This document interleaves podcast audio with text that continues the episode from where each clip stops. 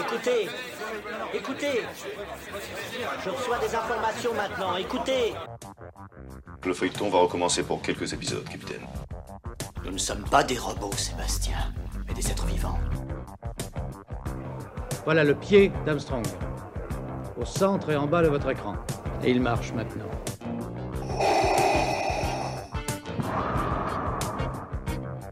On peut dire aujourd'hui que la science-fiction est bel et bien partout. Tu veux dire qu'on est dans un programme informatique Est-ce vraiment si invraisemblable Le dormeur doit se réveiller. Non, c'est de la science-fiction. Bonjour à toutes et à tous, vous écoutez C'est plus que de la SF, le podcast hebdomadaire sur la science-fiction animé par l'œil de chéri et produit par ActuSF. This is the end, my, friend. Vous écoutez le dernier épisode de cette saison 2 qui a été euh, fort longue. Elle, elle avait commencé en février 2021. Il s'est passé beaucoup de choses depuis. Nous avons un magnifique site internet. Tout sur Dune et le MOOC Dune ont dépassé les 22 000 exemplaires. Nous sommes, grâce à vous, chers auditeurs, cités et identifiés par les médias comme étant incontournables quand on traite de la science-fiction. Cela me permet de vous remercier euh, pour votre fidélité. Nous allons donc prendre un mois de vacances bien mérité avant de revenir en force euh, à la rentrée. Nous avons évidemment beaucoup d'idées et j'espère que vous serez à nos côtés pour suivre nos aventures. Nous allons mettre en place un, un sondage pour que vous nous disiez ce que vous voulez pour la saison prochaine. Le sondage sera sur notre site internet. N'hésitez n'hésitez pas à y participer pour que nous puissions aussi euh, vous faire plaisir.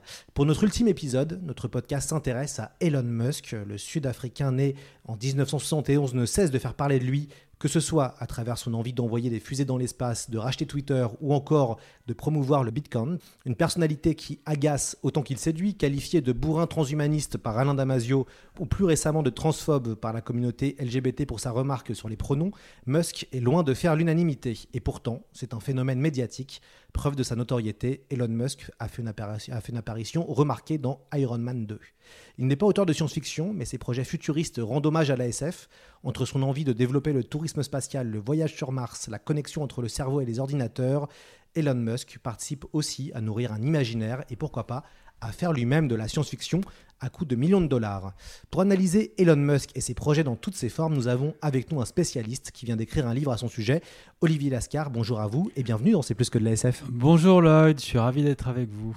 Alors, vous êtes rédacteur en chef du pôle digital de Sciences et Avenir, la recherche. Avant ça, vous avez été euh, journaliste chez, chez Sciences et Vie Junior, E égale AM6 et vous étiez un des, intervenants de la méthode scientifique sur France Culture qui vient tout juste de se terminer à notre grand regret. Vous venez de publier aux éditions Alizio Enquête sur Elon Musk, l'homme qui défie la science. C'est un essai très intéressant de 200 pages. Vous vous interrogez sur le phénomène Musk. Vous précisez d'ailleurs que ce livre n'est pas une biographie. Vous revenez, et c'est ce qu'on va faire ensemble, sur le rapport à la science qu'entretient cet entrepreneur sud-africain. Ma première question va reprendre le sous-titre de votre livre. Elle est évidemment un poil provocante. Elon Musk, génie ou escroc, Olivier Lascar Est-ce que vous avez une réponse? Alors, le, le, curseur est entre les deux, évidemment. Hein, c'est pas binaire. C'est d'ailleurs la découverte que, que je, je, vais le dire carrément, que moi j'ai faite hein, euh, en travaillant sur le sujet. C'est que euh, le personnage est, est, beaucoup moins euh, noir ou blanc que l'idée qu'on s'en fait a priori. Hein. C'est un personnage en niveau de gris, Elon Musk. Euh, il est loin d'être parfait, mais il n'est pas diabolique non plus parce qu'il est mu par des intentions euh, sincères. Hein. Euh, à l'arrivée, quand on regarde euh, l'ensemble de ses travaux, des innovations dans lesquelles il investit, on a l'impression qu'il choisit de travailler ou de faire travailler ses équipes dans des domaines dans lesquels lui croit réellement, et il y croit réellement parce qu'il pense qu'ils sont de nature à changer la société et l'humanité, et la changer en mieux de son point de vue. Et c'est ça qui est important, c'est le de son point de vue. Est-ce que le point de vue de Musk, il est réellement bon pour euh, l'entièreté du globe? C'est That is the question. Il y a eu euh, évidemment plusieurs phases, mais le Elon Musk bashing reste très présent à travers euh, les médias et aussi à travers les internautes. Euh, il y a aussi des adorateurs, hein, on peut aussi en, retrouver. Comment vous expliquez un peu cette défiance qu'on a l'impression d'avoir sur Elon Musk? Oui, c'est très. Vous mettez le doigt, Lloyd, sur un truc qui est absolument. C'est patent. Hein. Euh, Musk, il est soit euh, détesté, soit euh, adoré. Et euh, il en joue beaucoup. Il en joue beaucoup parce qu'il aime à présenter le pire profil de lui-même. Ça se voit très particulièrement avec l'usage qu'il fait de Twitter, cet amoncellement de blagounettes plus ou moins vaseuses, euh, ses remarques quand il dit qu'il veut déclarer, euh, enfin, il, veut euh, affronter Poutine en un combat singulier et l'enjeu en sera l'Ukraine. Dans le contexte, il fait ça au début de la guerre. Dans le contexte, c'est soit euh, sc- scabreux, soit euh, idiot. En tout cas, c'est déplacé. Et euh, évidemment, à chaque fois, on se dit bon, maintenant, il va se calmer, il va s'arrêter là. Non, il continue. hein, et il, accumule, il accumule euh, toutes ces toutes ces vannes pourries. Et il aime bien énerver euh, le monde. Il est comme euh, le toréador qui secoue euh, le chiffon rouge devant euh, le grand public et les commentateurs qui sont euh, ce- ce- ces mille taureaux, cette légion de taureaux qui sont face à lui. Je pense qu'il le fait pour plusieurs raisons. Il le fait euh, parce que d'abord, il aime être au centre des conversations et quand on se met tout le monde à dos ou que, à contrario, on est idolâtré, ben, on est au centre des conversations. Mais d'une façon plus réfléchie, je pense que ça sert à chaque fois ses projets. Parce que ça, ça, en raison de cela, justement, il est assez communément méprisé. Il y a beaucoup de gens qui, longtemps, n'ont pas voulu en entendre parler d'Elon Musk. hein. Longtemps, on a considéré que c'était un zozo. C'est typique avec les histoires des euh, fusées, hein, des fusées réutilisables. Quand il a dit je veux des fusées réutilisables, des fusées qui décollent, qui vont faire ce qu'elles ont, à, elles ont à faire en altitude, typiquement lâcher un satellite, et ensuite revenir au sol pour s'y reposer droite comme un i afin de pouvoir être réutilisé le coup d'après, bah, les grands du secteur aérospatial ont dit bon c'est n'importe quoi, il n'y arrivera pas. Bon, il l'a fait. Et une fois qu'il l'a eu fait, euh, les grands en question ont dit ben c'est très joli, chapeau, mais enfin c'est pas avec ça qu'il va faire des sous. Et ben il a fait des sous, il en a fait beaucoup et il a mangé les parts de marché. Euh, S'il a pu faire ça, c'est qu'il a avancé euh, finalement relativement tranquillement, même s'il l'a fait à un rythme effréné, mais il l'a fait relativement tra- tranquillement parce que on ne le prenait pas au sérieux. Et ne pas prendre Elon Musk au sérieux, ça le sert lui, donc il- fait en sorte que ça arrive. Mais c'est une erreur qu'il ne faudrait plus commettre aujourd'hui et qui a été celle qu'ont commise les, les- les industriels, les commentateurs, les politiques il y a 20 ans quand il a lancé SpaceX. Aujourd'hui, moi j'aimerais qu'on en soit revenu. Et mon sentiment, c'est qu'on n'en est pas revenu du tout. C'est-à-dire que ce, mépris envers euh, Elon Musk et cette façon de le traiter un petit peu par-dessous la jambe, c'est toujours d'actualité. Dans dans votre euh, avant-propos, vous, vous rappelez qu'Elon Musk aime la science-fiction. Vous citez son amour pour Yann M. Banks et le cycle de la culture, qu'on recommande à nos, à nos auditeurs. hein, c'est ex- exceptionnel. Il est aussi fan du guide du voyageur galactique de Douglas Adam ainsi que d'Asimov. Avec tous ces projets fous qui vont du cyberpunk au space opéra, Elon Musk ne ferait-il pas de la science-fiction, euh, Olivier Lascar? Ah, mais je crois que c'est absolument son projet. C'est-à-dire que euh, si, on, si on essaie de trouver le, le trait d'union entre les différentes euh, sociétés hein, de Musk, SpaceX, Tesla, Neuralink, bon, il y en a d'autres, on, on a l'impression que c'est des choses qui sont très disparates. Ce qui unit tout ça, ce qui fait que la mayonnaise, elle tient, c'est la science-fiction. C'est-à-dire qu'Elon Musk, c'est un enfant de la science-fiction. Il a grandi, il, a, euh, il est né en 71, euh, bon voilà, il a une petite cinquantaine d'années. Euh, il, il a grandi en lisant tous les auteurs que vous avez cités, Lloyd, en lisant de la BD, en regardant les films qu'on connaît tous et qu'on aime tous. Et aujourd'hui qu'il est en situation de pouvoir le faire parce qu'il a l'argent et la technique qui vont avec, on a l'impression qu'il veut donner corps à ses rêves de science-fiction. C'est pour ça que euh, la science-fiction est vraiment le dénominateur commun de tous les projets d'Elon Musk. Ça, c'est euh, le, le- la première façon qu'on peut les relier les uns aux autres. La deuxième, c'est qu'il y a là aussi une croyance un peu plus, je dirais, euh, philosophique, qui est celle euh, qui voudrait que la technologie puisse apporter euh, une solution à tous les problèmes. Musk, de toute évidence, il est sur ce credo. Il pense que la technologie, une fois qu'elle est là, comme par un coup de baguette magique, elle va résoudre les problèmes des sociétés, euh, les problèmes de la planète, etc. Et ça aussi, c'est une, c'est bien de mettre ça sur la table parce que c'est une conception qui est éminemment questionnable, elle aussi. Est-ce que la technologie, elle, est bonne en elle-même finalement Puisque si elle apporterait nos solutions, ça veut dire qu'elle est bonne en elle-même. Euh, rien n'est moins sûr. hein. Euh, L'exemple euh, bébête, mais parlant que je cite toujours, si vous prenez un marteau, c'est un objet technologique, vétuste, mais quand même, c'est un outil. Le marteau, il sert à accrocher un joli tableau au mur, ou il permet aussi de défoncer la tête de son voisin. Donc la technologie, c'est pas une fin en soi, c'est un vecteur, c'est un instrument. Et euh, Musk, lui, il a tout développé très très rapidement et on a l'impression qu'il ne questionne pas forcément l'usage qu'il peut faire de ces techniques. Et c'est là qu'est le problème également. Est-ce qu'on peut un peu revenir sur, euh, ses débuts? Alors, vous, on va pas revenir sur euh, le début de sa vie. Il est né en Afrique du Sud. Il avait des grands-parents aventuriers, un rapport à un père un peu, peu compliqué. Euh, et puis, on va peut-être peut-être revenir au moment où il commence à faire fortune. Euh, il part au Canada. Euh, ce qui est rigolo, c'est une anecdote, mais dès très jeune, euh, Elon Musk fait de l'argent en programmant un jeu vidéo. Euh, il, commence à coder. Euh, comment il, fait euh, fortune, Elon Musk? C'est quoi ses premiers coups? Alors le premier gros coup, celui qui fait de lui un millionnaire, c'est euh, la création, la co-création, comme on dit aujourd'hui, de la société PayPal pour euh, le paiement dématérialisé sur Internet. hein. Il fait pas ça tout seul, il crée même pas PayPal en tant que tel, hein, puisque lui part d'une première société qui s'appelle X.com. Et c'est très novateur à l'époque. hein. On est euh, à la fin du XXe siècle. Et euh, jusqu'à présent, euh, c'est des questions qui n'ont pas été euh, investiguées. hein. Utiliser le web pour faire de la finance, pour faire de la banque. Lui fait ça, et comme c'est dans l'air du temps, il y en a d'autres qui le font, dont le fameux Peter Thiel, dont on continue à beaucoup entendre parler aujourd'hui, hein, qui est une, je crois qu'on peut dire, qui est une figure de l'ultra droite, hein, qui est un proche de Trump et qui est un géant de la tech lui aussi. En tout cas, les deux se retrouvent dans cette aventure PayPal.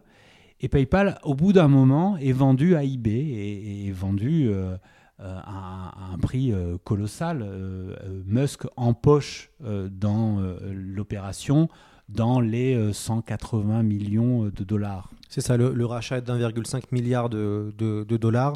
Et, avant ça, Musk avait réussi à récolter 22 millions de dollars avec euh, euh, Zip2, qui était son, son, premier bébé, un espèce d'hybride entre Google Maps et, et, et Yelp. Et donc, il va injecter, parce que c'est quelqu'un qui injecte de l'argent, il va injecter 100 millions de dollars dans SpaceX, 70 millions de dollars dans Tesla et 10 millions de dollars dans SolarCity. C'est des chiffres qui font quand même, qui laissent un peu euh, rêveur. hein, Oui, alors c'est pas forcément exactement simultanément, hein, puisque la première aventure, la première aventure, le premier coup d'éclat euh, de Musk, c'est SpaceX, et il crée SpaceX. Il y a pile 20 ans, c'est l'anniversaire de SpaceX puisqu'il le crée en 2002, et ça se passe avant euh, Tesla, par exemple. Et Tesla, il n'est pas créateur de Tesla. hein. Tesla a été créé par un binôme d'ingénieurs qui croyaient dur comme fer en un renouveau de euh, la voiture électrique, qui euh, ça existait la voiture électrique. Enfin, je veux dire, il y a des gens qui travaillaient dessus, mais c'était vu comme euh, comme un- une aimable tortue rhumatisante. C'était pas un objet de désir la voiture électrique. hein. On considérait que ça allait pas vite, que ça n'avait pas d'autonomie, etc. Et, Musk, quand il a vu euh, les prémices de Tesla, il est devenu le premier investisseur d'importance de Tesla. Et très rapidement, il, s'est débrouillé pour récupérer le bébé. C'est très euh, caractéristique de la méthode Musk aussi, Tesla. hein, parce que euh, Tesla, enfin Musk, comme le coucou, hein, il fait son nid dans le nid des autres. Et il donne l'impression souvent d'être à, l'initiative de, gigantesques aventures, d'être l'inventeur de concepts révolutionnaires. Souvent, c'est pas le cas du tout. hein. Il les a récupérés des mains d'autres personnes, mais il les récupère au bon moment et il investit beaucoup d'argent et beaucoup de matière grise, pas forcément la sienne, mais celle des gens qu'il recrute et qui sont autour de lui, pour mettre le paquet dans le champ en question. Et c'est ce qui s'est passé avec Tesla. Vous parlez de la, de la méthode Musk et justement quand on vous lit euh, Olivier Lascar, on a euh, l'impression que cette fameuse méthode consiste aussi à fabriquer euh, tout en partant de zéro et à repenser les conventions admises. Ça, c'est très surprenant et ça se voit avec SpaceX, puisque les, usines de, SpaceX, ceux qui les ont vues, disent que à gauche rentrent les plaques métalliques euh, toutes droites, et puis euh, à droite sortent euh, les, fusées coniques et cylindriques. Donc, il a laissé tomber les questions de sous-trai- sous-traitance, il fabrique tout lui-même. Et c'est vrai que c'est une révolution copernicienne par rapport aux pratiques de sous-traitance, de désindustrialisation, de on fabrique made in China, etc. Enfin, dans les fusées, c'est pas le cas. Mais enfin, vous voyez ce que je veux dire. Il, a, il a renversé les conventions et ça lui a permis finalement d'avoir une meilleure maîtrise des coûts et d'aller vers ce low-tech, euh, pas low-tech, low-cost, euh, qui, qui est vraiment à la base de sa révolution euh, industrielle. Si les fusées sont réutilisables, c'est d'abord pour permettre, par définition de les réutiliser et donc de ne pas repartir de zéro le coup d'après. C'est là où ça, ça, fait, ça se traduit aussi en, en gain d'argent, hein, puisque finalement, euh, c'est un petit peu comme on considérait, euh, si on fait un parallèle avec les avions, euh, c'est ce qu'on dit souvent, euh, on jette pas son avion une fois qu'on a traversé l'Atlantique, on, a quitté Paris, on est allé à New York, l'avion va pas à la casse. Il adapte finalement cette conception-là aux, fusées. Quand on fait cette comparaison, on se dit ça va de soi, mais ça n'allait pas de soi et longtemps ça n'est pas allé de soi. En- finalement, et je reprends les, termes de Steve Jobs, cette idée d'avoir des lanceurs réutilisables, euh, on peut dire que euh, ça a été une révolution dans le milieu de l'aérospatial pour cette compagnie SpaceX, qui veut dire, alias, hein, on ne sait pas forcément, Space, Exploration Technology Corporation. Alors c'est une, révolution puisqu'on on voit que euh, littéralement ça révolutionne l'accès à l'espace. Euh, ça participe de cette naissance de ce nouveau domaine qu'on appelle le New Space hein, maintenant et, qui, et, dans lequel les acteurs privés euh, existent au premier plan. Mais c'est une révolution avec beaucoup de trompe-l'œil. C'est-à-dire que euh, d'abord, c'est pas Musk qui a inventé tout ça. Euh, Le réutilisable, finalement, ça existait avant lui. Notamment des Français, vous en parlez hein, d'ailleurs euh, dans, votre, dans votre essai. Oui, il y a eu des, il y a eu des ingénieurs français qui ont travaillé sur ces questions. Alors, c'était pas forcément sur des fusées, mais c'était quand même euh, sur des engins à, à décollage verticaux euh, qui pouvaient réatterrir. Bon, mais sur la question du réutilisable, la navette américaine, la, la fameuse navette, euh, celle dont le programme s'est arrêté avec la, destruction de, c'était en 2006 2003, la destruction de, la navette en 2003 euh, la navette, elle était réutilisable. Donc cette idée de- d'employer un engin euh, qui puisse euh, revenir au sol et, repartir, c'était là avant, avant lui. Mais lui, avec cette, ce renouvellement du processus industriel, il accompagne, ça d'une réduction des coûts, parce que la navette, au à contrario, coûtait excessivement cher. Euh, et c'est dans cette mesure où il participe à, euh, la, révolution à la révo- révolution de l'accès à l'espace. Dire que le New Space et cette révolution de l'accès à l'espace, ça se traduit par une mainmise du privé de plus en plus importante, c'est aussi partiel- partiellement faux, parce que les acteurs privés ont toujours été là dans la conquête spatiale. Dans tous les programmes spatiaux, dans les programmes Apollo, il y avait des acteurs privés qui avaient des positions importantes. La différence, c'est qu'aujourd'hui, ils ont ils ont davantage de latitude. Euh, dans le passé, la NASA commandait à des prestataires privés comme je sais pas Boeing, on leur commandait euh, l'écrou euh, numéro X de l'aile numéro Y. Aujourd'hui, on commande l'entièreté d'un programme aux partenaires privés. À SpaceX, par exemple, on lui commande, on va lui commander euh, demain euh, l'alunisseur euh, pour a- atterrir euh, sur la Lune dans le programme Artemis qui va voir les astronautes revenir euh, euh, sur le sol de notre euh, satellite.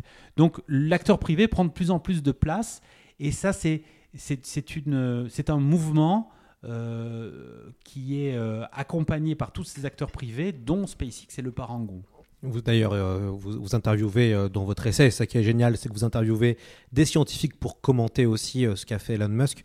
Vous avez euh, interviewé Frank Salzis, qui est venu plusieurs fois sur le podcast et qu'on apprécie beaucoup, et qui était venu parler de, Don't Look Up. Et justement, il, en parle aussi avec vous. euh, euh, il, parle bien de ce que critique Don't Look Up et avec cette entremise du, privé. Vous dites d'ailleurs qu'Elon Musk ne parle jamais de questions techniques et ne publie pas d'articles scientifiques sur, les, sur ces sujets, à l'inverse de la NASA et de l'ESA ou l'ESA, alors qu'il pourrait intellectuellement le faire. Vous interviewez longuement Christophe Bonnel, qui le qualifie de plus grand ingénieur spatial depuis Werner von Braun. Christophe Bonnel est spécialiste des lanceurs euh, pour le CNES, euh, et, et Werner von Braun est celui qui a lancé le programme Apollo. À cause de ces phrases, qu'on a tendance à oublier que Musk est, en fait quelqu'un de, brillant d'un point de vue technique. Oui, oui, oui. euh, moi, j'étais très content de cet entretien avec Christophe Bonal, non pas parce que moi, je, suis allé dans ce, livre sans a priori. Moi, je ne me suis pas classé euh, dans euh, la catégorie des adulateurs ou des détracteurs de Musk. hein. Simplement, je voulais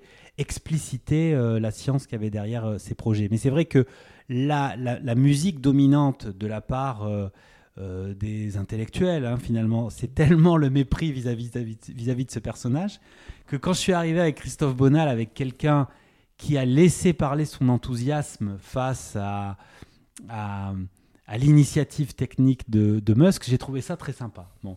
Euh, oui, effectivement, ce que dit, Bonal, c'est que Musk, c'est quelqu'un qui, euh, qui est vraiment le maître à bord dans ses entreprises, c'est l'ingénieur en chef, c'est l'expression qu'utilise Bonal, c'est lui qui va trancher in fine sur les solutions techniques ou pas. Dans le bouquin, j'ai interviewé un, autre euh, ingénieur qui s'appelle Philippe Chin et qui lui a travaillé chez Tesla et qui a été recruté par Musk et qui a travaillé directement avec Musk pendant presque deux ans.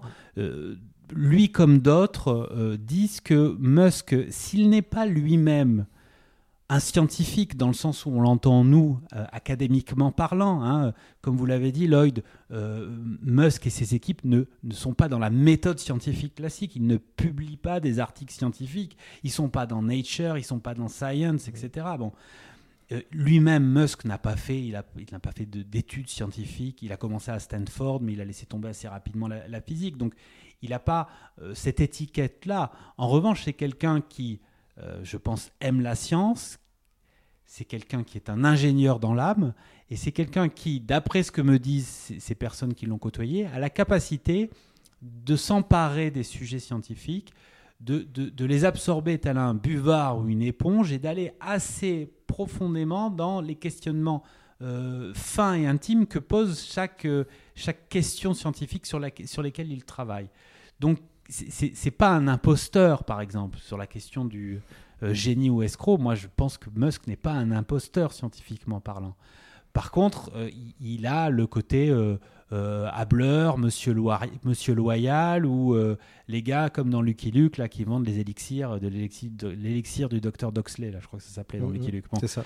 Euh, il a ce côté-là, quoi. Il en rajoute tout le temps. Il est tout le temps show-off, quoi. Et, et- et ça, on revient un petit peu au début de notre discussion. Ça, ça lui permet à la fois de braquer les projecteurs sur lui, et ça lui permet aussi, je pense, en deuxième rideau, de, de, de faire en sorte que ses opposants baissent un peu la garde face à lui et ne s'en méfient pas.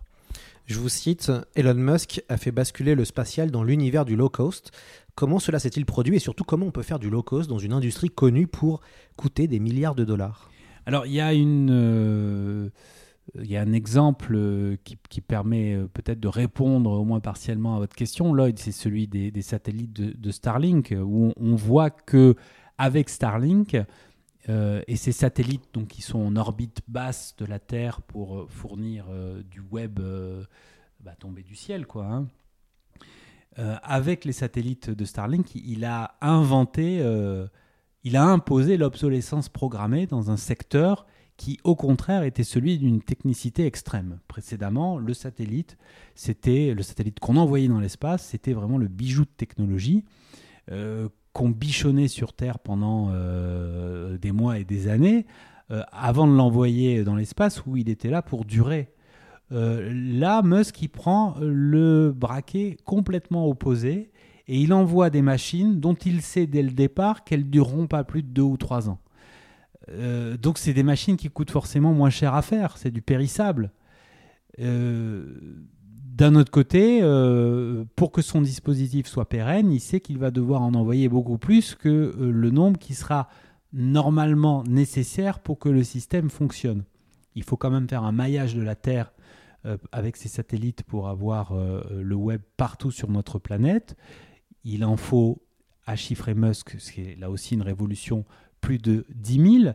Mais lui, il a demandé à, en lancer de l'ordre de 40 000, parce qu'il a programmé le fait que dans trois ans, nombre d'entre eux seront déjà euh, euh, obsolètes et commenceront à retourner dans l'atmosphère où ils seront euh, détruits par des intégrations. D'ailleurs, justement, sur ce rêve hein, d'Elon Musk de connecter le monde sur Internet grâce à ses satellites, vous avez bien parlé, hein, 42 000, euh, c'est le- c'est ce qu'il a dit qu'il faudrait en, en envoyer. Mais est-ce que, enfin, question juste bête, s'il y a, n'y a pas déjà trop de satellites dans l'espace, Olivier, et, ça, ça va pas entraîner une pollution On parle déjà de, pollution, en fait, on va dire aux, abords de la planète Terre. Est-ce que ça, ça, ça va pas encore plus polluer l'espace? Ça va définitivement encore plus polluer l'espace et de différentes façons. Il y a une pollution euh, concrète, c'est-à-dire euh, il, y a du, il, y a de la, il il y a de la ferraille, il y a du boulon euh, qu'on rajoute euh, en orbite euh, de la Terre, en orbite basse de la Terre. Alors on parle d'une orbite, c'est de l'ordre de 500 km d'altitude, ça veut dire on est un cran au-dessus de la Station spatiale internationale. Mais c'est une zone de la Terre qui est déjà passablement encombrée et Musk, en raison de ce rapport d'échelle délirant, euh, parce qu'il veut vraiment faire exploser le nombre de satellites qui sont euh, en orbite basse de la Terre, il va créer une situation d'embouteillage. Aujourd'hui, on estime que, alors pas simplement en orbite basse de la Terre, mais euh, tout autour de notre planète, il y a de l'ordre de 9000 satellites. 9000, 9000 satellites, sans compter les Starlink. Comme on le disait à l'instant, lui, pour Starlink, il veut entre, en gros, 10 000 et 40 000. Euh, donc c'est un rapport d'échelle qui explose. Donc fatalement, en termes de, de- de- d'encombrement, ça va être délirant. Euh, cet encombrement, ça peut créer des situations euh, terribles parce que c'est la, la, la théorie des dominos. hein. Vous voyez, un- un- une collision entre deux satellites, ça crée des débris qui vont eux-mêmes taper dans l'art des autres satellites, qui vont se détruire, etc. Et euh, ça a même été appelé le syndrome de Kessler, cette, cette idée selon laquelle une, première collision entre deux satellites pourrait euh, générer une destruction de tous les satellites tout autour de nous, avec euh, les dégâts dans nos usages sur Terre que ça pourrait générer. Donc ça, c'est le premier niveau de pollution. L'autre pollution, il est de l'ordre de euh, une pollution lumineuse, je- je- dirais-je. Puisque aujourd'hui, le drame des astrophysiciens, des scientifiques qui étudient euh, le ciel, qui regardent le ciel euh, depuis la Terre avec euh, leur télescope pour essayer de comprendre comment ça fonctionne tout ça, eh ben, ils sont gênés par cette pollution lumineuse qui devient de plus en plus prégnante et que Musk accroît terriblement avec Starlink. Aujourd'hui, les satellites de, de Starlink, notoirement au moment du lancement, ça crée des chapelets de points lumineux qui sont comme des, comme des tags ou des graffitis sur, le noir de la, voûte céleste. Euh, les astrophysiciens ont déjà euh, euh, chiffré que le temps d'observation de leur télescope va devoir être augmenté très sensiblement pour observer une certaine section du ciel, parce que sur un temps plus réduit, euh, leur observation serait parasitée par les images des satellites des méga-constellations. Donc si on passe plus de temps pour une observation donnée, ça fait moins de temps pour l'observation d'à côté, etc. Là aussi, on voit que c'est des effets euh, collatéraux qui s'additionnent. Et ce qui est terrible avec Musk, c'est que euh, il a quasiment avancé à marche forcée sur cette question sans demander au préalable leur avis aux scientifiques en question, c'est ce que dit Celsis euh, dans, le livre, dans l'entretien que j'ai eu avec lui. Il dit, euh, il décrit une certaine forme de sidération parce que la communauté des astrophysiciens se sont rendus compte du problème de la pollution lumineuse générée par Starlink une fois que les satellites de Starlink étaient là. On a l'impression que les pouvoirs publics sont plutôt pro-Musk. Vous vous rappelez aussi hein, euh, très bien que l'État américain subventionne quand même plutôt allègrement, on a l'impression, les projets de d'Elon Musk. Euh, et ce qui fait que c'est compliqué de le contrôler. On a l'impression qu'il est incontrôlable en fait. euh. Oui, alors c'est marrant parce que l'adjectif que vous utilisez, incontrôlable, moi euh, j'associe ça immédiatement au monstre de Frankenstein, euh, puisqu'on parle de SF. Et pour moi, Musk et la NASA sont dans une relation qui fait qu'on est au moment Frankenstein. hein. Vous savez, dans Frankenstein, le créateur fait sa créature, et il y a un moment donné où la créature, elle s'affranchit du contrôle du créateur. Et là, c'est le bazar total. Euh, la NASA s'est servie de SpaceX pendant des années. Euh, elle a, à un moment donné, SpaceX était quasiment au dépôt de bilan et euh, la NASA lui a accordé un contrat pour ravitailler l'ISS qui a, sauvé la société. Et depuis, SpaceX engrange les succès, les parts de marché, ce qui fait qu'elle s'est développée de façon euh, terrible. Elle est devenue le partenaire numéro un de la NASA. Et aujourd'hui, SpaceX est en situation finalement de se développer presque sans la NASA. Mm. Donc la NASA a généré son monstre, a créé son monstre. Et il va être intéressant de voir dans les années qui viennent, dans les mois et les années qui viennent, comment la NASA va essayer de reprendre le contrôle du monstre SpaceX. Je pense que ça va être un, un des éléments euh, vraiment intéressants à observer.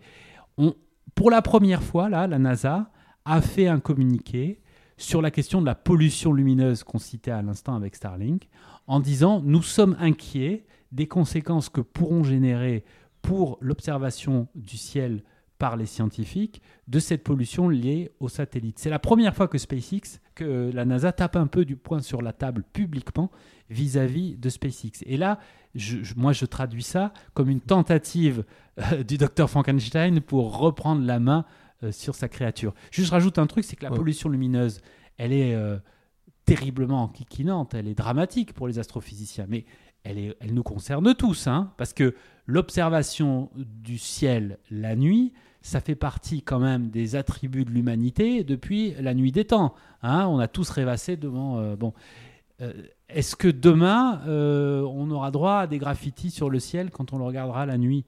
On- on n'a pas envie de ça, personne, quoi. Et on va pas se faire imposer ça. Vous revenez longuement sur le rêve de Musk d'aller sur Mars? Euh, vous avez un long chapitre euh, dessus. Alors, est-ce que ça va être possible, Olivier Vilasca Alors, aller sur Mars, on peut, on peut dire que ça, on va le faire. hein. Euh, on, va le faire à relativement brève échéance. La génération de nos enfants verront sans doute des astronautes sur Mars. La problématique de Musk, c'est pas tellement aller sur Mars, c'est rester sur Mars. Et là, les mots sont déterminants. Il faut différencier l'exploration et la colonisation. Musk parle de colonisation. Ça veut dire l'aller simple. Ça veut dire on y va, on y reste et on s'installe. Euh, c'est pas une tocade. Cette idée de colonisation, il la met en avant depuis la création de SpaceX. Euh, comme je dis souvent, euh, il ne faudrait pas considérer que ce serait une conséquence heureuse d'un succès de SpaceX. La colonisation de Mars, c'est la raison d'être de SpaceX. En tout cas, c'est comme ça que Musk le présente depuis le début. Et là, c'est beaucoup plus questionnable parce que euh, Mars, c'est la zone. Il n'y a pas une supérette, euh, il n'y a pas un point d'eau. euh, on arrive là-bas. Est-ce qu'on est, prêt à, à troquer notre existence terrestre pour vivre comme des taupes dans des trous parce qu'il ne faudra pas être arrosé par les rayonnements cosmiques? Il n'y a plus euh, de pluie sur son visage, euh, on n'est plus au contact du vent, on n'est plus au contact des éléments, faut vivre avec des scaphandres. C'est un destin de troglodyte, quoi. hein. En plus, dans un environnement qui ne peut pas euh, nous fournir, euh, bah oui, il n'y a pas d'air, euh, la pression atmosphérique est telle que l'eau liquide ne peut pas exister à la surface. Euh, de quoi on se nourrit euh, Bon, euh, il y, a des expérimentations- qui sont menées hein, pour essayer de cultiver dans un sol proche du sol martien, etc. Mais c'est des conditions qui sont absolument pas propices à la vie. Donc ça, coloniser Mars, quand on en parle aux scientifiques, aux planétologues, ça les fait hurler. Explorer Mars, tous disent oui, on va le faire. On sait aller sur Mars. On le fait déjà avec des rovers, avec des robots. Les robots, on les envoie. Donc demain, on enverra des astronautes. Ça va être plus compliqué parce qu'il faudra faire vivre ces personnes pendant des mois et des mois dans les boîtes de conserve des vaisseaux. Des vaisseaux. Il faudra qu'ils arrivent en un seul morceau et qu'ils ne soient pas égorgés pendant le, le voyage. Donc ça va être compliqué, mais ça, c'est réalisable. On enverra des hommes, des femmes qui travailleront sur Mars, qui feront des expériences et qui reviendront sur Terre. Mais rester sur Mars, ça, on ne sait pas. Il y a en plus une autre couche problématique, c'est éthiquement la façon dont Musk vend le projet, la pilule a du mal à passer. Parce que Musk, ce que dit, ce que, dit Musk, c'est qu'il prend le contre-pied absolu de ce qui avait été beaucoup dit pendant la COP de Paris. Vous vous souvenez, il faut protéger la Terre parce qu'il n'y a pas de plan B, parce qu'il n'y a pas de planète B. Musk, il dit exactement le contraire. Il dit la planète B, elle existe, c'est Mars. Bon, donc on va y aller, parce que la planète, et quand on voit son fil Twitter et ses communications autour de l'état de la planète, il étale vraiment un, euh, un pessimisme terrible sur l'état de la Terre, euh, qui va... euh, voilà, ça peut plus durer comme ça, donc il faut qu'on s'en aille. Et son, son, son credo, c'est de dire, le destin de l'humanité, c'est d'aller essaimer ailleurs dans l'espace, c'est son destin et en plus c'est une nécessité parce que la Terre ne peut plus nous accueillir parce qu'on l'a foutu en l'air. Défendre ce discours-là, c'est extrêmement limite parce que ça veut dire abandonner la Terre. alors qu'on est plutôt dans un moment où collectivement on a le sentiment qu'il faut se retrousser les manches pour euh, redoubler d'efforts afin de, euh, de, sauver la maison. Quoi. Et lui, lui part du, parti, du principe contraire. Vous revenez euh, dans votre essai sur la, rivalité avec Jeff Bezos, euh, donc le, papa d'Amazon. Euh, comment est-elle née, sachant que les deux font quand même un peu des super vilains hein, entre Lex Luthor, alias Jeff Bezos, et puis Elon Musk. Alors on sait pas. On pourrait dire que c'est peut-être proche d'Iron Man, puisque c'est son, les, deux se nourrissent, et, donc il y a cette, envie de ressembler absolument aux héros Marvel. Mais, mais comment elle est née cette rivalité entre les deux, euh, les deux plus riches euh, hommes du monde, presque, pas pratiquement. hein. Oui, non, mais c'est c'est ma- c'est marrant à, à quel point ils font méchant de, James Bond, quoi, tous les deux. hein. C'est- vrai que euh, médiatiquement, on a creusé beaucoup la comparaison entre Tony Stark et Elon Musk, et lui en a, en a joué aussi, mais on a l'impression qu'il a essayé de- de- de- d'en jouer, jouer les Playboy, machin, sans trop y croire lui-même, parce que ça, finalement, ça colle pas bien. il est plutôt... euh, il est plutôt, il est résolument du côté des méchants, quoi. hein, Bon. Alors la rivalité, comment elle est née? Elle, s'est cristallisée autour de la question spatiale, hein, et elle explose avec euh, euh, le le programme du retour à la Lune. Euh, la NASA a un programme de retour humain sur la Lune hein, qui s'appelle Artemis, et pour revenir sur la Lune, il faut concevoir l'alunisseur, c'est-à-dire le vaisseau qui va être placé en orbite de la Lune, qui va euh, en gros stationner en orbite de la Lune avant de se poser euh, sur le sol Sélène. Euh, les gens sortent du vaisseau, ils font ce qu'ils ont à faire, ils remonteront dedans un petit peu plus tard, ils repartiront en orbite et après, selon un dispositif euh, particulier, ils vont pouvoir revenir sur Terre. Donc pour faire cet alunisseur, la NASA a lancé un appel d'offres. Et dans cet appel d'offres, eh bien, il y avait en finaliste euh, trois compétiteurs, mais surtout SpaceX et la boîte de Bezos, c'est-à-dire Blue Origin. Et Bezos travaille depuis des années sur la question spatiale. hein. C'est assez. euh, euh, alors moi, évidemment, je connais moins bien le parcours de Bezos que celui de Musk, puisque euh, j'ai pas fait de tome 2 sur Bezos. Mais euh, il, est. Blue Origin, c'est une société ancienne dans l'histoire de, Jeff Bezos. hein, et longtemps, il a travaillé sur ce sujet sans, sans trop le médiatiser. hein, et c'est à un moment donné qu'il est sorti du bois en disant voilà, mon projet est, est d'aller dans l'espace avec, avec cette société.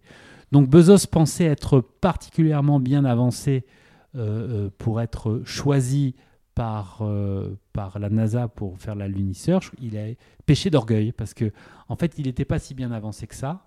Il avait face à lui Musk qui, avec le Starship, avait déjà été déjà dans une succession de tests, tests et crash, te- te- tests et crash, mais tests, crash et amélioration. Tandis que face à lui, Bezos n'a que des maquettes à, présenter, puisque c'est pas avec euh, la, fusée euh, New Shepard, New Shepard avec laquelle il fait du tourisme spatial, c'est pas avec ça qu'on fera l'alunisseur. hein. Lui, il avait développé un module particulier, mais qui, qui n'existait pas encore. Comme en plus, précédemment, SpaceX pouvait se targuer de la réussite de Crew Dragon, cette capsule qui permet désormais à des astronautes de partir depuis le sol des États-Unis pour retourner, sur l'ISS, eh ben, la somme de ces deux éléments, c'est-à-dire le succès du nouveau taxi pour l'ISS Crew Dragon, plus euh, le fait qu'il était suffisamment avancé dans le développement de Starship face à Bezos qui lui n'a que des plans à proposer, a fait que la NASA a choisi euh, Musk plutôt que Bezos. Et Bezos n'a pas du tout accepté la chose puisque il, est allé devant les tribunaux, il a essayé, il a proposé une ristourne, mais à une ristourne à l'aune de Bezos, c'est-à-dire de l'ordre du milliard à la NASA pour que ce soit lui qui soit choisi. Euh, ça, ça commence, ça a fait son effet finalement parce que assez récemment, la NASA a dit que ils allaient finalement euh, envisager un deuxième candidat pour l'alunisseur. Donc c'est une façon de faire revenir Bezos dans le jeu. On, va, on va parler un petit peu de, Tesla, vous, l'avez bien dit au début, une entreprise créée euh, par euh, Martin Eberhard et Mark Tapning.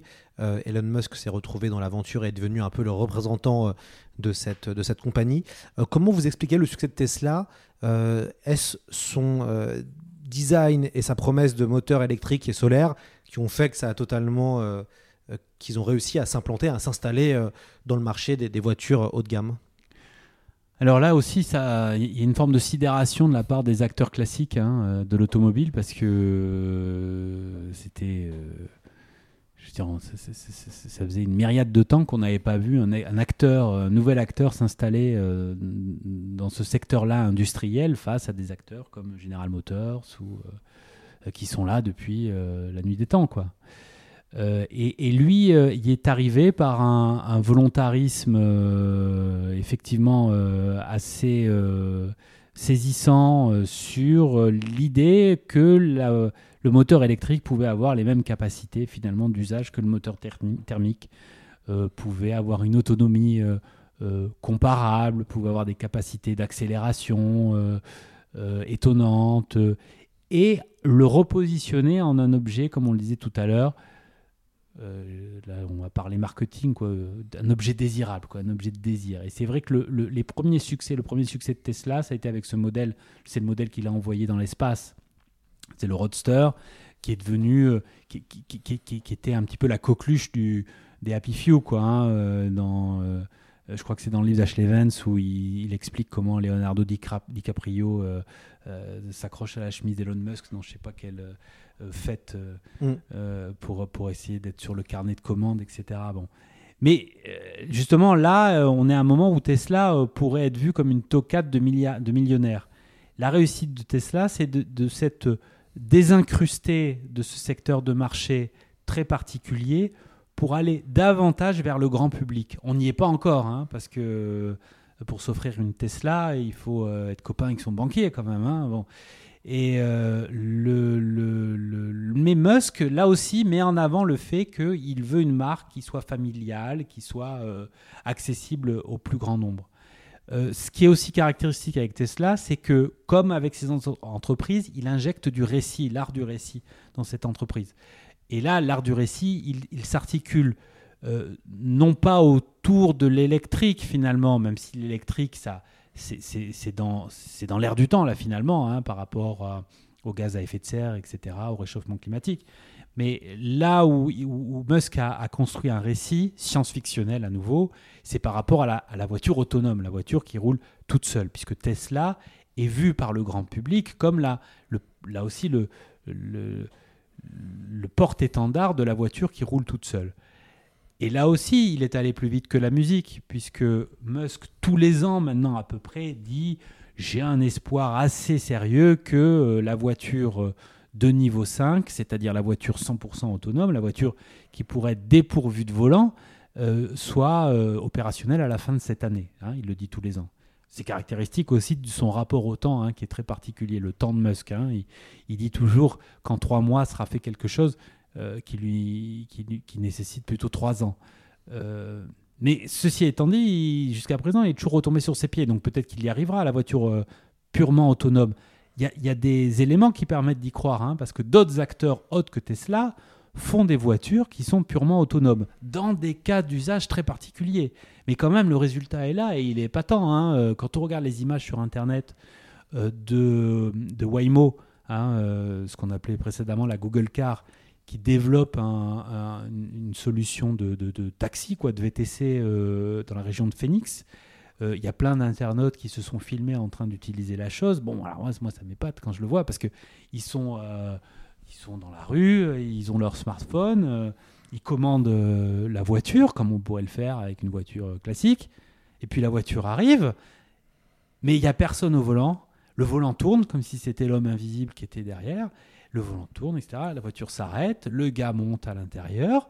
Euh, la voiture sait évidemment où elle doit aller puisqu'il avait tout mis sur le, smartphone. Et elle part et elle s'insère dans le trafic. Hein, elle s'arrête au feu rouge, elle s'arrête au, au panneau de signalisation, il y a un piéton, elle s'arrête, etc. C'est d'une fluidité euh, euh, stupéfiante. Alors c'est des cas d'usage très particuliers parce que c'est euh, c'est à Phoenix, euh, c'est dans des routes américaines qui sont bien quadrillées, etc. Bon, euh, on met ça sur la place de l'Étoile à Paris, c'est une autre paire de manches. Mais quand même, on voit que, que, la voiture autonome, c'est quelque chose qui devient aussi de plus en plus tangible. Même si médiatiquement, on n'en est plus là. Enfin, je veux dire, la voiture autonome, connaît une forme d'hiver en ce moment. hein. Moi, quand je travaillais il y a 15 ans dans Sciences et Vie Junior, on faisait plein de papiers sur la voiture autonome en disant qu'elle était euh, là au bout du chemin, elle arrivait. hein. Là, on est plutôt dans un moment où les gens commencent à se dire c'est vachement plus compliqué que ce qu'on euh, prévoyait, peut-être qu'on va pas y arriver, euh, sauf dans ces cas d'usage très particuliers. Donc c'est- on est dans un paradoxe là aussi, on est dans un moment paradoxal pour la voiture autonome. Mais il y a des éléments qui laissent à penser que c'est c'est pas une voie de garage pour le, le cas de le dire. Ça va peut-être à un moment donné percoler quoi. On va, et ça tombe bien que vous avez parlé de, de Leonardo DiCaprio, on va maintenant écouter un extrait du documentaire de Leonardo DiCaprio produit par la National Geographic. Le film s'appelle Avant le déluge et euh, Dica- DiCaprio interview Elon Musk.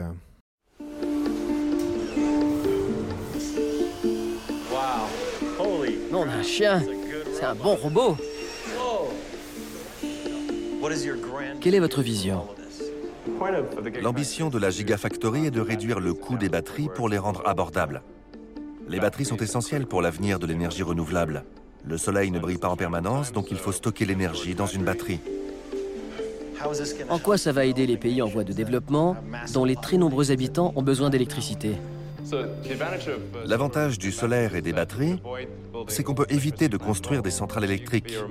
On peut être dans un village isolé et avoir des panneaux solaires qui chargent un réseau de batteries.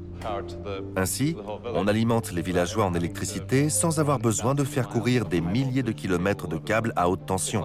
C'est comme ce qui s'est passé avec le téléphone filaire et le portable. De nombreux pays en voie de développement n'ont jamais eu de réseau fixe. Ils sont passés directement au mobile. On a fait le calcul. Que faudrait-il pour que la planète entière fasse la transition vers l'énergie renouvelable? De quel type de débit a-t-on besoin? Il faut 100 gigafactories. 100 comme celle-ci. Oui, 100. Pour les États-Unis. Non, le monde entier. Le monde entier. Oui, toute l'énergie. C'est tout? Oui, Ça a l'air. faisable.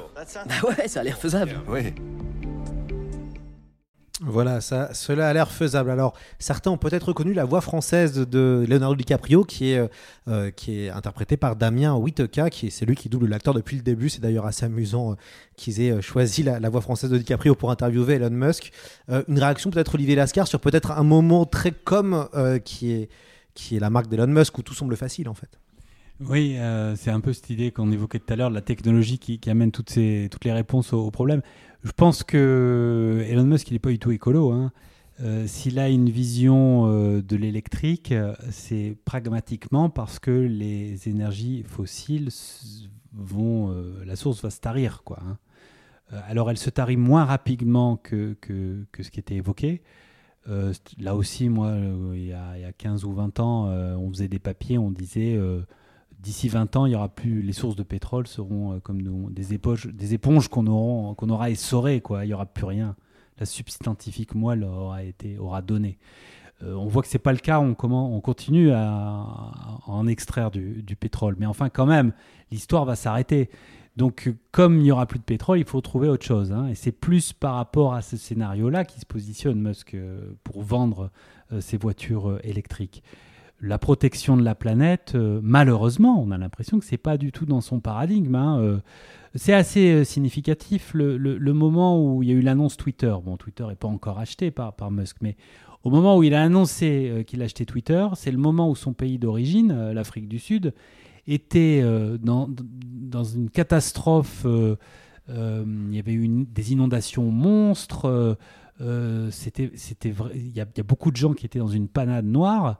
Et Musk aurait pu, euh, je ne sais pas, euh, verser de l'argent, euh, avoir une action au moins symbolique pour dire on va reconstruire, on va faire quelque chose pour, aider ces gens qui, sont, qui, se heurtent justement au, mur du, du changement climatique. Bon, il n'en a pas eu tout parlé, hein, c'est pas, pas son truc, il s'en fout, il s'en fout. Et, mais il, il va devoir verdir son discours parce que sa réussite jusqu'à présent, elle vient aussi du fait qu'il a embarqué dans son récit beaucoup de gens qui soit l'aiment vraiment, soit aiment le détester, mais en tout cas sont euh, accros à, ses aventures, en quelque sorte. hein. Euh, si euh, elle, se, déplace trop violemment de l'intérêt public, ces aventures, il y a un moment où ça va décrocher. Et alors qu'on est dans un moment où tous collectivement, on constate la nécessité euh, d'avoir un, rapport euh, plus sain à l'environnement, euh, de, mieux protéger la nature, euh, si lui, il inclut pas ça dans son discours, il y a un moment où ça va casser, quoi. Hein, et, où le côté super méchant de James Bond, ça va prendre le pas sur tout le reste. On n'a pas évoqué le côté libertarien de, Trump. Trump est libertarien. les libertariens, c'est un modèle politique et économique où l'État n'intervient plus. Euh, alors, certains peut-être auditeurs ont joué à Bioshock, euh, un jeu qui parle de ça, puisque très inspiré de l'autrice Ayn Rand, euh, connue hein, pour, par les libertariens. Elle, a, avait écrit Atlas Shrugged. et c'est vrai que Trump est libertarien, il veut une ouverture totale. Il est aussi critique vis-à-vis -vis de Netflix. Il avait fait un tweet pour, pour casser le côté ouverture euh, et représentatif euh, de Netflix. Oui. Alors tu dis Trump, mais tu veux dire Pardon, Musk. Musk. Musk. Même si Trump et Musk ont, je pense, une utilisation de, de Twitter un peu, un peu peut-être similaire ouais, ouais, ça, dans ce truc de, ouais. de, de voilà. compulsif. Compulsif. On a beaucoup comparé euh, euh, Musk euh, à Trump. On a mis en avant le fait que ils avaient travaillé quand même en bonne entente finalement hein, sous la mandature de Trump. Mais c'est parce que ça servait leur projet commun. Trump voulait être le président du retour des humains sur Terre et Musk veut pouvoir aller sur la Lune et sur Mars. Donc euh, l'agenda politique resserré, ça le servait lui pour avoir un agenda industriel resserré. Donc c'est pour ça qu'ils ont, ont fonctionné ensemble. Faire de Musk euh, un, un, type euh, d'extrême droite, je pense que là aussi c'est une erreur. C'est une erreur à, se fourvoyer. Il ne faut pas le faire parce que... Je, du coup, on n'a pas la bonne grille de lecture pour regarder le personnage. Et, et c'est vrai qu'on voit que euh, il est aussi facile de penser que Musk est plutôt quelqu'un de droite, en fait. Euh, vu comment, et je pense peut-être fait exprès, parce que c'est un, un, troll, en fait, hein, ce qu'on oui. peut voir. Hein. On voit que, que, Elon Musk aime bien aussi être, et on vous l'avait dit tout à l'heure, il aime bien être sous-considéré et dire que c'est quelqu'un forcément de droite permet aussi, euh, ça, ça peut aussi lui permettre d'agir. Bah, médiatiquement, ça l'installe dans le camp des méchants. Hein. C'est ça. Donc, euh, je, je, pense qu'effectivement, il appuie sur toutes les bonnes touches pour, euh, pour être. Pour camper le personnage réactionnaire de droite. mais est-ce que ça n'est pas une posture finalement? Euh, je j'ai pas la réponse à ça. J'ai pas la réponse à ça parce que euh, là, là aussi, je pense que euh, ce qui caractérise Musk surtout, c'est une forme d'opportunisme et de pragmatisme. Hein. Il, prend les habits qui lui permettent de, faire avancer ses propres pions, et en l'occurrence, ce sont ses propres entreprises. Aujourd'hui, c'est vrai qu'il a une posture de droite. Euh, il tape à bras raccourcis sur Biden dès qu'il peut le faire. Il le traite carrément de sénile, hein, enfin à mot couvert. Euh, précédemment, il était plutôt, il avait soutenu plutôt Obama. Hein, il s'était affiché en quelques occasions avec. Enfin, c'est Obama qui était allé visiter SpaceX, etc. Euh, donc, je pense que demain, euh, il, il, accompagnera celui qui le servira le, le plus. Ou alors il, il, vieillit et devient de droite. On va écouter un dernier extrait. Alors, c'est d'un discours d'Elon Musk sur euh, l'IA, euh, lu en français par la chaîne YouTube euh, Blux Motivation. Euh, et je vais vous faire écouter ça. On va écouter ça pendant à peu près une minute. La meilleure approche serait d'atteindre la démocratisation de la technologie de l'IA. Ce qui signifierait qu'aucune entreprise ou petit groupe d'individus n'aurait le contrôle sur la technologie avancée de l'IA. Je pense que ça serait dangereux. Elle pourrait aussi être volée par des personnes mal intentionnées, comme par exemple un dictateur qui enverrait des agents la voler afin d'en prendre le contrôle. Cela deviendrait une situation très instable, surtout avec une intelligence artificielle incroyablement puissante. Vous ne savez tout simplement pas qui va la contrôler. Je ne pense pas qu'il y ait un risque qu'elle puisse évoluer d'elle-même dès le départ. Je pense surtout que certaines personnes pourraient l'utiliser à des mauvaises fins. Et même s'ils n'ont pas de mauvaises intentions au départ, quelqu'un peut le leur prendre et l'utiliser d'une manière qui est nocive. Je pense que c'est un assez gros danger. Nous sommes tous déjà des cyborgs. Vous avez déjà des extensions numériques de votre être, votre conscience, votre téléphone, votre ordinateur et toutes vos applications. Vous êtes déjà surhumain. Vous avez de loin plus de pouvoir qu'avait le président des États-Unis il y a 30 ans. Si vous avez une connexion Internet, vous avez accès à un puits sans fond de connaissances. Vous pouvez communiquer avec des millions de personnes et même communiquer instantanément avec le reste de la Terre. Et ce, et ce sont des pouvoirs magiques qui n'existaient pas il n'y a pas si longtemps. Donc, vous êtes déjà tous des surhumains. Je pense que la singularité est probablement le terme correct car on ne sait tout simplement pas ce qui va se passer une fois qu'il existera une intelligence significativement plus grande que celui du cerveau humain. Alors il y a plusieurs choses dans cet extrait. Il y a la peur de l'IA, euh, et donc Musk a peur de l'IA, et quand on, le lit, on a, on a tendance, enfin on a l'impression qu'il imagine un espèce de mix entre HAL 9000 de 2000 de l'espace et Terminator sur le devenir de l'humanité. Euh, et donc, on va revenir avec ça sur vous, sur pourquoi il a, peur autant de, l'IA. Et puis, il y a quelque chose qui dit, c'est qu'on est dans une société pré-cyberpunk, entre guillemets, où euh, finalement le téléphone euh, n'est juste un prolongement de, de, la main. Peut-être sur cette peur de l'IA, pourquoi Elon Musk est aussi, enfin c'est un des rares à, parler autant de l'IA comme ça? Là aussi, il y a un paradoxe, hein, parce que l'IA, il l'utilise. Hein, euh, il utilise les voitures de Tesla, il y a, de l'IA. Hein, euh, bon. Euh, il y a un paradoxe parce que sa réponse à attention à l'IA, c'est finalement imbriquer l'IA à l'humain, puisque c'est ce qu'il fait avec Neuralink. Effectivement, aux prémices de la création de Neuralink, il y a ces, ces déclarations publiques qui vont crescendo autour de l'IA.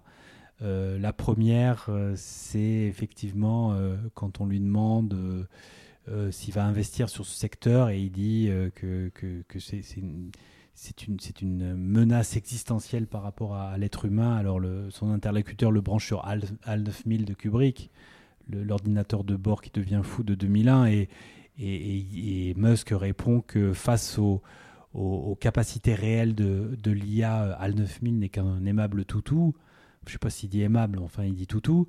Euh, donc il, se répand comme ça en déclaration catastrophiste euh, sur, l'IA. Et finalement, à un moment donné, euh, il dit bon, l'avancée de l'IA est irrémédiable, hein.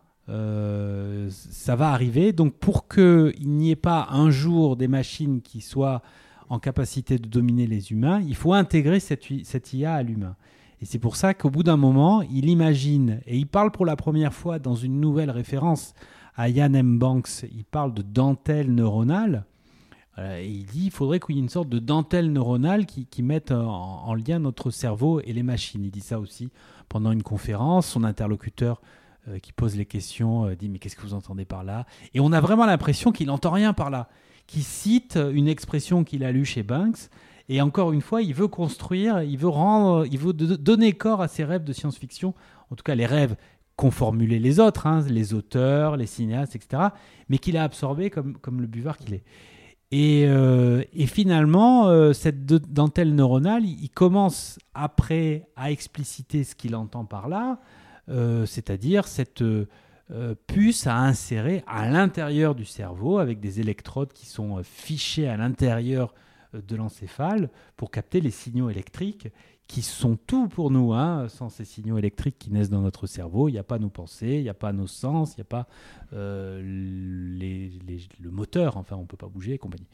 Et euh, il les capte, euh, il les captera, il les capterait, cette puce, il les transformerait et il s'en servirait pour commander euh, des machines. Donc voilà, le rapport de Elon Musk à l'IA, c'est là aussi un, paradoxe. Il y a quelque chose, il y a une boucle qui est bizarre parce que c'est attention, euh, fuyons, et puis euh, à la fin, bah non, finalement, on l'accueille à bras ouverts puisqu'on on, l'accueille en nous.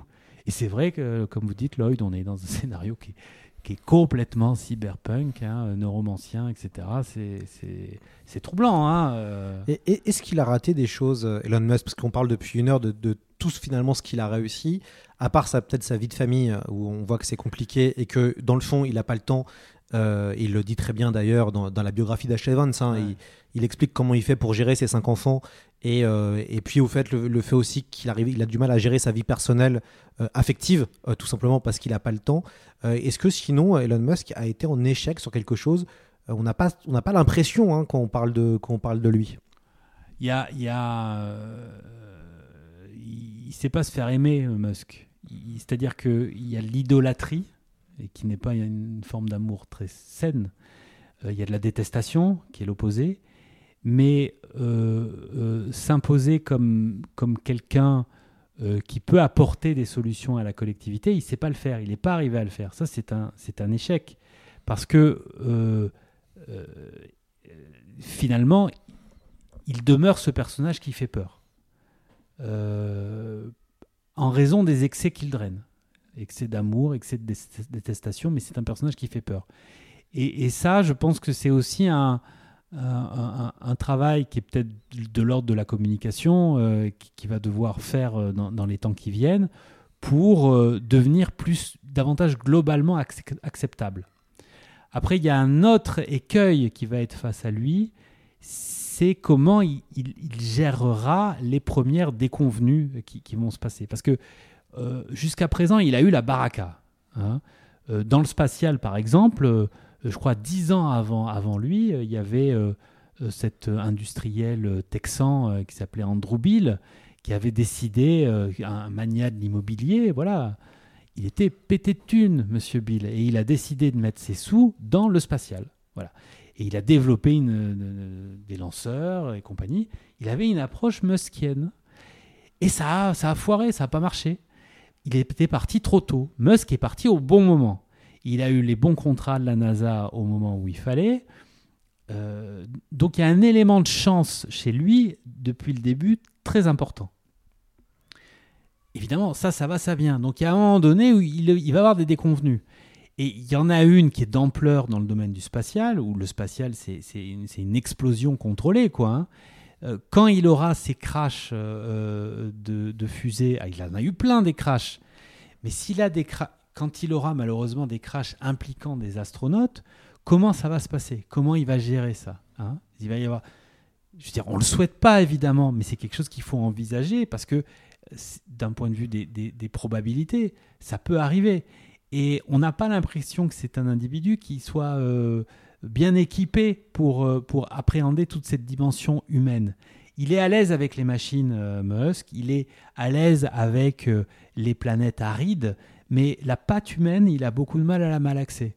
Et pour, pour demeurer dans le temps et pour devenir réellement un personnage qui aura eu une influence positive sur la collectivité, sur l'humanité, ce qu'il aspire à être, il y, a du travail à faire du côté de l'humain. Il n'est pas au niveau encore de Steve Jobs, par exemple, qui maintenant, même si Steve Jobs et qu'on lit la biographie qui est sortie est fascinante, on voit qu'humainement, c'est extrêmement compliqué de travailler avec lui ou même d'interagir avec lui mais on a le, sentiment depuis qu'il est décédé qu'il a euh, laissé quelque chose avec euh, le smartphone notamment. Euh. Alors c'est difficile à dire parce que Steve Jobs, c'est la, mort et la mort prématurée de, Jobs, c'est comme toute personne qui disparaît trop vite. ça crée une aura, hein, ça crée une aura et si Jobs avait vécu, on n'aurait peut-être pas le même euh, rapport à son œuvre. Hein, euh, euh, la question de la façon dont on est assujetti aux écrans, la façon dont les smartphones sont devenus des périphériques, comme vous disiez tout à l'heure, de nos mémoires. On a déjà downloadé nos, nos mémoires. Hein, la surveillance électronique via le smartphone. Voilà. Peut-être que la, peut-être que la façon dont on voit Jobs serait assez édulcoré s'il avait, s'il avait vécu. Euh, par ailleurs, je, je, je, pense que déjà euh, euh, l'engouement un peu fébrile qu'il y a eu pour, pour Jobs et, notamment juste après sa mort, hein, quand on, il y a eu des papiers délirants, quoi, hein, sur il était comparé à Einstein et compagnie. Bon, je, je, pense que déjà ça c'est ça s'est étiolé partiellement avec le temps. je, je sais pas qu'il comparait. Euh, euh, euh, il est comparé à Edison régulièrement, Musk, hein, parce que justement aussi la démission, la, la, dimension presque comme d'affaires.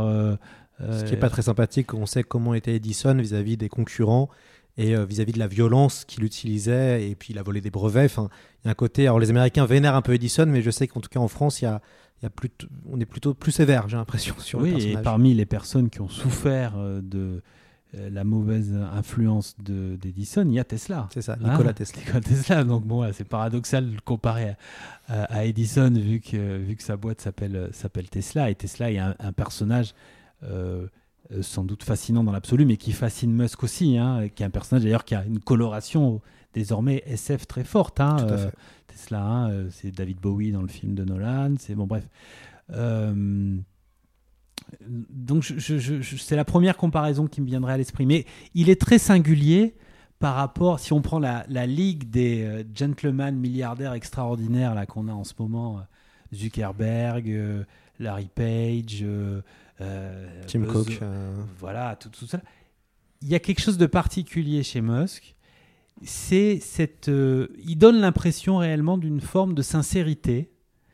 encore une fois, moi, j'ai pas fait une biographie, hein, mais quand on travaille sur les projets du personnage à la fin, il y a comme un patchwork qui forme un visage, qui est le visage de, de, l'auteur de tout ça, qui est, qui est, qui est, Musk. Et on a l'impression qu'il croit dur comme fer dans, dans, dans, dans tous ces chantiers, parce qu'il croit dur comme fer qu'ils sont de nature à changer la société en mieux. Alors que les autres géants actuels euh, des GAFA ressemblent davantage à des hommes d'affaires euh, qui sont là pour faire euh, du business à fond les ballons. Mm. D'ailleurs, c'est marrant de voir que s'il est transhumanisme, Musk, il fait pas partie de ces milliardaires comme Larry Page ou Jeff Bezos qui financent aussi des entreprises qui veulent tuer la mort. Hein. Vous savez, il y a Calico pour l'un, il y a Altos Lab pour l'autre. c'est des boîtes qui ont engagé des prix Nobel terribles, des, scientifiques Nobel, terribles, dont des prix Nobel. Hein pour travailler euh, sur cette question et abolir les limites de la mort. Parce que euh, ce sont des personnages dont on a l'impression qu'à un moment donné, ils se rendent compte qu'ils sont au sommet d'un pouvoir et d'une richesse extraordinaire, mais que leur, euh, leur temps sur Terre est compté et qu'ils ne pourront pas en jouir ad vitam aeternam. Et donc, ils veulent trouver d'autres solutions. Musk, il n'est pas là-dedans. Hein. Lui, il travaille pas sur... Il veut pas tuer la mort. Hein. il s'en fout assez. Il est transhumanisme à, fond les ballons. Hein. Il, intègre la technique en lui aller sur, sur Mars, par définition, c'est changer l'espèce humaine aussi. Donc il est transhumaniste. Mais il n'est pas dans ce, dans, dans ce récit euh, où, il, où, il, veut euh, abolir la mort. Donc mmh. il, est très, il est très singulier, hein, singularité, il est très singulier par rapport à ses condisciples. Il n'y a pas d'épilogue ou de chapitre de conclusion dans votre essai, euh, Olivier, et j'aurais voulu vous en demander une en direct. que vous a apporté cette enquête sur euh, Elon Musk, intellectuellement parlant, j'entends. Oui, euh, c'était pour moi ça allait pas de soi du tout de faire ça en fait, parce que comme je vous le disais Lloyd, moi j'ai pas de fascination pour ce personnage, euh, ni dans un sens ni dans l'autre. Et travaillant à Science et Avenir, moi je suis rédacteur en chef du numérique à Science et Avenir. Ça veut dire que je, je, travaille avec les équipes de journalistes qui alimentent le site web tous les jours. Donc quand on fait ce travail-là, Elon Musk il est dans le décor depuis longtemps maintenant, hein, depuis euh, depuis, bon, ça fait pas 20 ans évidemment que je travaille à Sciences et Avenir, mais ça fait donc un certain temps. Il y a le, moment d'Hyperloop dont on n'a pas parlé, mais quand il fait le livre blanc d'Hyperloop dans lequel il propose des solutions techniques pour ce train voyageant euh, sous vide dans des, tubes, là ça fait un ramdam médiatique extraordinaire et c'est en 2013. Moi c'est le moment où je me suis dit tiens c'est un type vraiment euh, il, est, très particulier, il est très particulier, mais il faisait partie du décor. Et il y a deux ans de ça, euh, je participe à une émission de radio sur RTL. RTL m'appelle et ils me disent euh, Est-ce que vous voulez venir parler d'Elon Musk? Je dis Oui, évidemment, avec plaisir. Je l'avais déjà fait. Puis je travaille dessus. Euh, mais je travaille dessus comme d'autres sujets scientifiques, comme CRISPR-Cas9, comme, je sais pas, comme le T-Rex ou comme le réchauffement climatique. Ça fait partie du décor. Donc je dis à RTL Oui, je peux venir parler d'Elon Musk.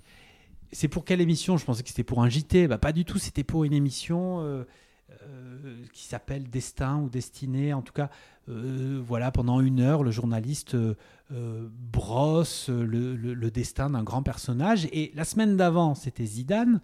Et la semaine d'après, c'est Ursula Andress, première James Bond girl. Et je me dis, s'ils mettent Musk au milieu, c'est qu'il s'est passé quelque chose avec Musk. C'est-à-dire qu'il a, il a basculé de l'univers qui est le mien, de la presse scientifique, à un autre univers qui est celui des people. Ça veut dire que, évidemment, j'ai pas voulu faire un livre de people, mais par contre, je me suis dit qu'on était arrivé à un moment où tout le monde avait entendu parler d'Elon Musk, sans savoir réellement ce que promettait ce type, mis à part Mars. Parce que si on demande à l'homme ou à la femme de la rue qui c'est Elon Musk, à tous les coups, on va nous dire, quand on nous répond, c'est le gars qui veut aller sur Mars. Mais qu'est-ce que ça veut dire scientifiquement et techniquement? Qu'est-ce qu'il y a derrière ces projets? Qu'est-ce qu'il y a derrière les projets du, Qu'est-ce qui est vraiment tangible derrière, les derrière le personnage? Pourquoi, à certains égards, ces promesses ne peuvent pas être tenues scientifiquement et techniquement parlant? C'est pour ça que je me suis dit à ce moment-là, il y a un exercice de pédagogie à faire. C'est pour ça que j'ai pensé que c'était le bon moment pour faire ce livre. Humainement, ce que ça m'a apporté, c'est que si c'est pas une biographie, c'est pas non plus un exercice de développement personnel. Mais néanmoins, on constate que quand on a une foi en soi-même totale, ça peut avoir des effets positifs sur la réalisation de ses projets. Et alors, Musk, s'il y, a un personnage qui croit en Musk, c'est Elon Musk. Donc si chacun d'entre nous, on peut se faire un peu confiance, et si on peut un peu s'apprécier à la façon dont Elon Musk s'apprécie lui-même, je pense que chacun, ira mieux. Ce, sera les, mots de la fin. Merci beaucoup, euh, Olivier Lascar, de nous avoir accueillis chez vous pour qu'on puisse parler ensemble d'Elon Musk. Je recommande évidemment aux éditeurs de lire euh, votre enquête, enquête sur Elon Musk, l'homme qui défie la science aux éditions Alizio, un essai, un essai fort intéressant de 200 pages qui revient sur tous les projets d'Elon Musk sous le prisme de la science. Et ce qui est génial, c'est que vous interviewez d'ailleurs plein de gens passionnants, dont certains qui sont venus sur le podcast. Et ça nous permet d'envoyer un petit coucou à Franck Selzis ou encore François Forget, euh, que, nous, saluons. Euh, et puis, ce qui est bien, c'est que votre livre ne coûte pas très cher, 18 euros. Euh, et ce qui permet aussi de se mettre à jour, euh, puisque l'actualité, on en a parlé durant cette émission, il, risque, on va, encore parler d'Elon Musk, je pense que dans les dix prochaines années, et euh, le, livre permet d'avoir aussi de, de, bonnes bases sur tout ce qu'a fait cet entrepreneur un peu mégalo. À la rentrée, le podcast aura une petite sœur avec C'est plus que de la fantaisie. Le premier épisode sera diffusé le vendredi 2 septembre. Euh, d'ici là, je vous souhaite euh, à, toutes et à tous de bonnes vacances et euh, n'hésitez pas évidemment à nous laisser un petit commentaire sur les sites de plateformes de podcast comme Apple Podcast et, d'autres et pourquoi pas de laisser quelques étoiles, que ce soit sur Apple Podcast ou Spotify. Un grand merci à vous et on se retrouve à la rentrée prochaine et on est déjà impatient de pouvoir faire de nouvelles émissions. À très bientôt.